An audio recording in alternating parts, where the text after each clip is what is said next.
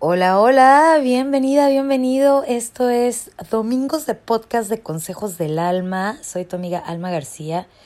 Muchísimas gracias para todos los que se siguen uniendo a esta tribu de Consejos del Alma. Gracias por compartir mis podcasts. Gracias por mandarme tus mensajitos de que te gustan los podcasts. Y bueno, pues igual te invito a que compartas el podcast del día de hoy.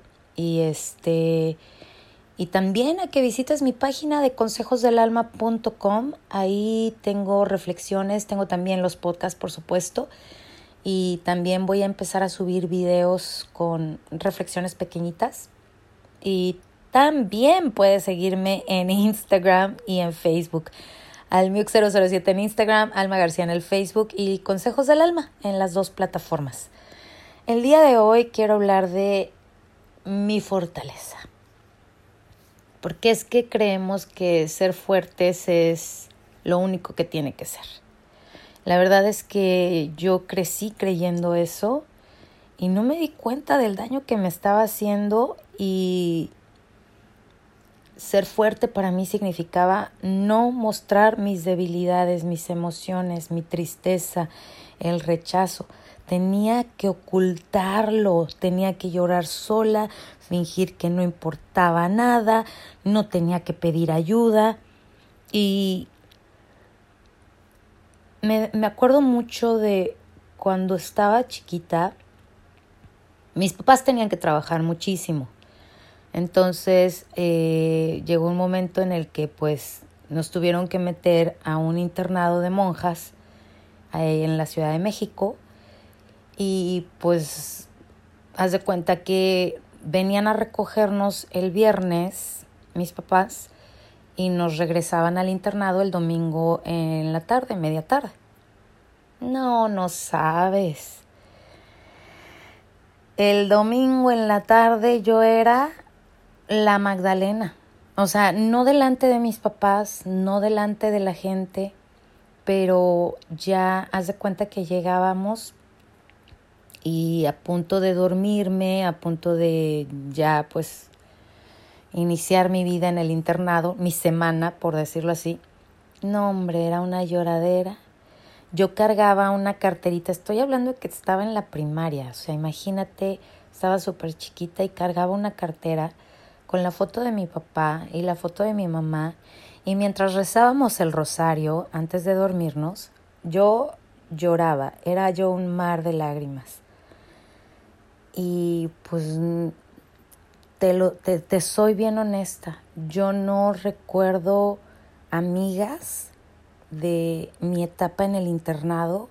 Yo no recuerdo si platicaba o no platicaba de lo que yo estaba sintiendo en mi etapa del, del, internado, pero sí recuerdo que fue una etapa muy triste para mí y tampoco recuerdo haberle comentado nada a mis papás porque pues cómo los iba a preocupar.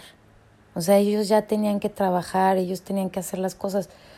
¿Cómo les iba yo a decir que me sentía triste por ir al internado si sabía que era, eh, eso era algo que ellos tenían que hacer para poder ellos trabajar entre semana?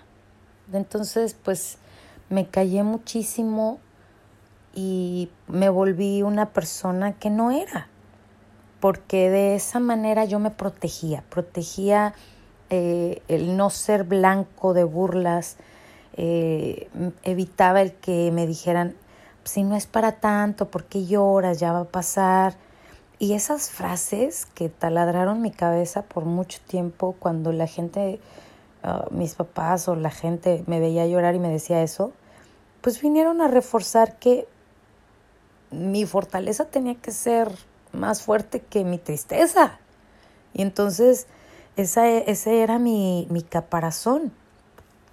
Entonces eso me hizo a mí crecer creyendo que no tenía por qué ir por la vida contándole mis penas, por decirlo así, a nadie. Entonces, ah, yo era una niña que pues normal, ¿no? Bueno, sí, normal, porque tenía mis amigos que siempre han sido mis círculos de amistades han sido muy, muy chiquitos. Este, y pues salía y hacía mis cosas, pues. Pero yo no podía contar mi, mi, tristeza. No podía contar mis preocupaciones. Yo tenía que ser fuerte, yo tenía que cuidarme sola, yo tenía que este, apapacharme sola. Y, y, la verdad es que no, no, no, no fue suficiente, pero Mira, qué tanto me callé las cosas que recuerdo un día que tenía yo un festival eh, en una primaria, ya el último año de primaria lo hicimos en, en una primaria este, de gobierno en Guadalajara. Ya nos, ya nos habíamos ido a vivir para Guadalajara. Y pues yo caminaba, porque pues igual mis papás seguían trabajando y ya sabes. Entonces este, pues todos, yo me acuerdo que antes pues todo el mundo caminaba y no había problema, pero me acuerdo de ese día en específico que iba caminando hacia la escuela, eh, tenía yo un festival y a mí, estoy hablándote de la primaria, ¿eh? sexto de primaria, y caminando hacia la escuela, yo iba con mi vestido de hawaiana, a la escuela. O sea, nadie me dijo a mí, vete con ropa normal y ya después te vistes allá y luego te vuelves a cambiar nadie, porque pues yo, ahora sí que yo estaba sola. Entonces, iba con mi traje de hawaiana y bueno, pues se le ocurre a un tipo asqueroso, este, que andaba en bicicleta, agarrarme las pompas. Híjole, me dio un coraje, me dio un sentimiento, iba llorando. Yo llegué a la escuela, lloré, lloré, lloré, lloré. Me limpié las lágrimas, obviamente. Nadie debía de enterarse de lo que me había pasado. Y pues por supuesto no podía decirles a mis papás porque si no los iba a preocupar. O sea, ¿qué pasó? Yo tenía que ser la fuerte. Una vez más, a pesar de lo que yo sentía, a pesar de mis emociones, a pesar de mi dolor, a pesar de mi tristeza, yo tenía que mostrarme fuerte ante cualquier circunstancia. Y pues la verdad es que estás hablando de, estoy hablando de una niña de sexto de primaria que pues no sabe cómo manejar esa situación. Y bueno, igual y seguí creciendo y hubo más episodios en mi vida que me hicieron decir, tienes que ser fuerte, este, y ya llegando a la, a, la etapa de la preparatoria, pues era una jovencita normal que salía, que tenía amigos y que le encantaba bailar. Eso sí, era una estudiante modelo porque este, no tenía ningún problema para sacar muy buenas calificaciones. Sin embargo, solamente una o dos personas de mi círculo de amistades sabían lo que realmente yo sentía, lo que a mí me pasaba y pues todo, pues eh, esa confidencialidad que tienes cuando eres jovencito, solamente la encontré en una o en dos personas, así te, te lo digo. Ahorita recuerdo y es Ana Carla, mi amiga, por supuesto, y de repente otra amiga, pero este, pues yo tenía que seguir en ese papel seguir creciendo con ese papel de fortaleza, de no pasa nada, todo está bien, tú puedes, eres fuerte. Y, y también tuve esta mala, no sé, maña o, o mala creencia, la verdad, que, que, realmente no me ayudó, pero para nada, de, a de que todo lo que yo tenía o todo lo que yo alcanzara o todo lo que yo lograra, tenía que ser por mérito propio. O sea, yo no le podía cargar el muertito a nadie. Mi éxito era mío y mi fracaso era mío. ¿Sí me entiendes? Así, así era yo. Entonces, no sabía pedir ayuda, porque chingada, pues yo puedo, ¿sabes? Y sí, muchas cosas las conseguí por mí misma, pero me costó un chingo.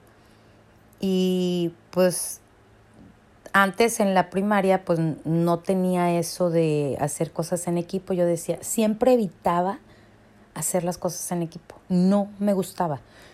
Porque yo decía, bueno, es que si no lo hago yo, no lo van a hacer bien.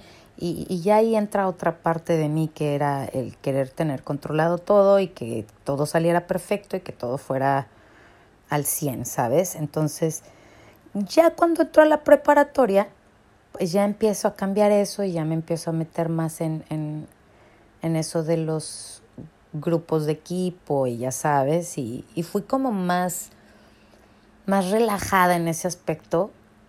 Eh, ya no era yo la fuerte, ya no era yo la única, ya era, ok, pues es un equipo y pues lo que salga y que salga.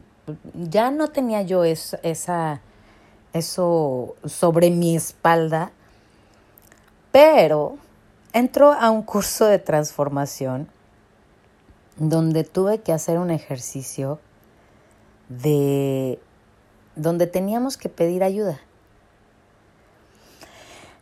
¿Qué te digo? Éramos 10 personas y estábamos en un cuadro, eh, en, en, medio de un cuadro, eh, como encerrados, por ejemplo, en, entre cuatro este, lazos y pues todos empezaron a salir, todos salían y eso tienes los ojos este, vendados, no ves a nadie y te dicen pues pide ayuda si la necesitas, ¿no? Esa era la clave, pedir ayuda si la necesitas. Y yo decía, bueno, pues ¿y a qué horas voy a salir de esto? ¿Y a qué hora? Pero yo no, yo no entendía que tenía que pedir ayuda decía, no, es que yo voy a salir de esta. ¿Cómo? No sé, pero de que salgo, salgo.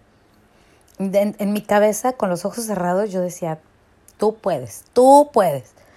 Bueno, pues eso me llevó a ser la última y, y terminé enojadísima conmigo misma porque lo que pensé que ya había superado, porque lo, lo, que pensé que ya había dejado de lado, el querer ser fuerte todo el tiempo, el querer ser, um, hacer las cosas sola y, y, así, autosuficiente, pues, pues no se había ido de mí.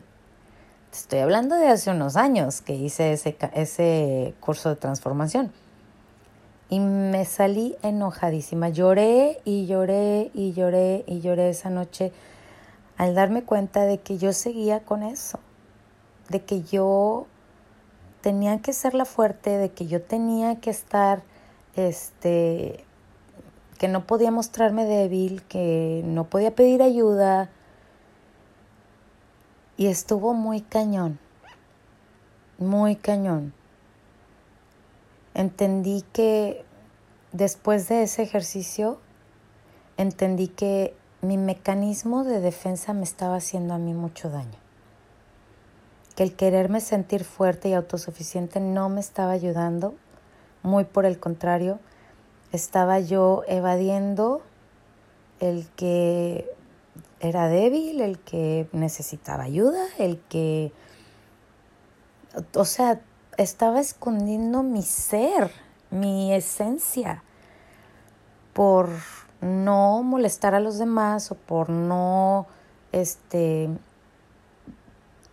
hacerlos que cayeran en el ay pobrecita, ¿sabes? Me choca, me choca eso, de verdad. Hasta el momento todavía estoy tratando de superar eso de este de que me digan pobrecita yo, muchas cosas no las platico porque evito el tener la lástima de los demás. Es algo que me, que me está costando mucho trabajo superarlo y que tengo que entenderlo que, que pues la gente reacciona de ciertas maneras ante tus problemas. Y, y, y, pues sí, sigo trabajando muchísimo en eso, pero hoy sí sé que puedo expresar lo que siento y que está bien que no pasa nada, que mostrarme triste, mostrarme vulnerable, pues es parte de mí, es parte de lo que siento, es parte de mis emociones.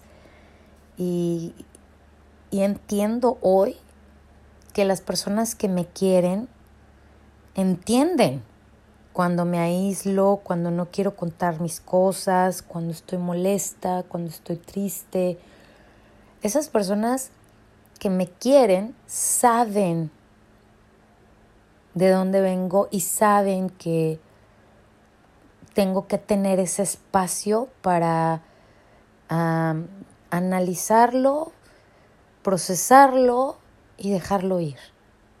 Entonces, hablar de mis emociones ha cambiado mucho y, y, las acepto como parte de mi vida y hoy por hoy te puedo decir que creerse fuerte no es padre, merma la energía, te aísla de las personas. Eh, y aparte te carcome el alma, la verdad es que es una es una sensación muy muy muy fea pues porque no puedes mostrarte fuerte ante ciertas circunstancias y hay veces que yo escucho que como en la canción, ¿no? Lo que no te mata te hace más fuerte. Pues sí, pero no podemos ah, olvidarnos de que se siente y sientes un dolor y sientes tristeza y sientes enojo y no tienes por qué taparlo con aquí no pasa nada, yo estoy bien, yo puedo sola, vamos para adelante, ¿sabes? Creo que estamos como utilizando la palabra equivocada y tendríamos que utilizar más la palabra de valentía, ¿no? Porque pues a pesar de las circunstancias hay que ser valiente y hay que darle chingazos y hay que darle pa'lante y, y no necesariamente tenemos que ser fuertes y no necesariamente tenemos que callarnos y no necesariamente tenemos que escondernos del mundo y separarnos de, de la gente para, para decir aquí no está pasando nada. Ser valiente para enfrentar las situaciones creo que es mucho más lindo a decir tienes que ser fuerte. ¿Sí me entiendes? Imagínate que tú estás pasando por la pérdida de un ser querido y te dicen tienes que ser fuerte. No, tienes que ser valiente para ver la situación, para afrontar la situación, para llorar la situación y para seguir adelante. Pero la fortaleza no te va a dar eso. La fortaleza hace que te cierres, que pongas una barrera, que pongas un aquí no pasa nada, y cuando sí, sí está pasando. Yo creo que el, el mal uso de las palabras y las creencias que tenemos hacen que nosotros mismos nos lastimemos y que nosotros mismos vivamos una vida pues más difícil de lo que es, pues. Una vez cambiada mi creencia de fortaleza, créeme, cambió mi vida. Hoy por hoy sé que necesito ayuda, hoy por hoy sé que hay gente allá afuera que me va a apoyar, hoy por hoy sé que así como, como yo, hay gente que está dispuesta a ayudarme y yo también estoy dispuesta a ayudar a las personas. Uno da lo que uno tiene. Entonces, pues no sé si tú te, te sentiste un poquito como, no sé cómo decirlo, si, si, si a ti te cayó un 20 en este, en este podcast, pues sí te invito a que a que analices el por qué te estás haciendo fuerte, qué es lo que estás tratando de esconder, eh, que trabajemos en eso, pues, por qué es que nos ponemos una coraza. Es eso, es lo, eso es lo que hay que trabajar. ¿Por qué nos ponemos la coraza de fortaleza? Porque hay muchas cosas detrás de eso. Y una vez que las entiendes, y una vez que las aceptas, y una vez que dices, esto es lo que soy, esto es lo que tengo y esto es parte de mí. haces un parteaguas y dices, pues de aquí en adelante no seré fuerte, seré valiente para enfrentar cualquier situación. Espero que te sirva mucho este podcast, que lo compartas y te mando mucho amor, mucha luz y muchos besos. Hasta el próximo domingo de podcast en Consejos del Alma. Yo soy tu amiga Alma García.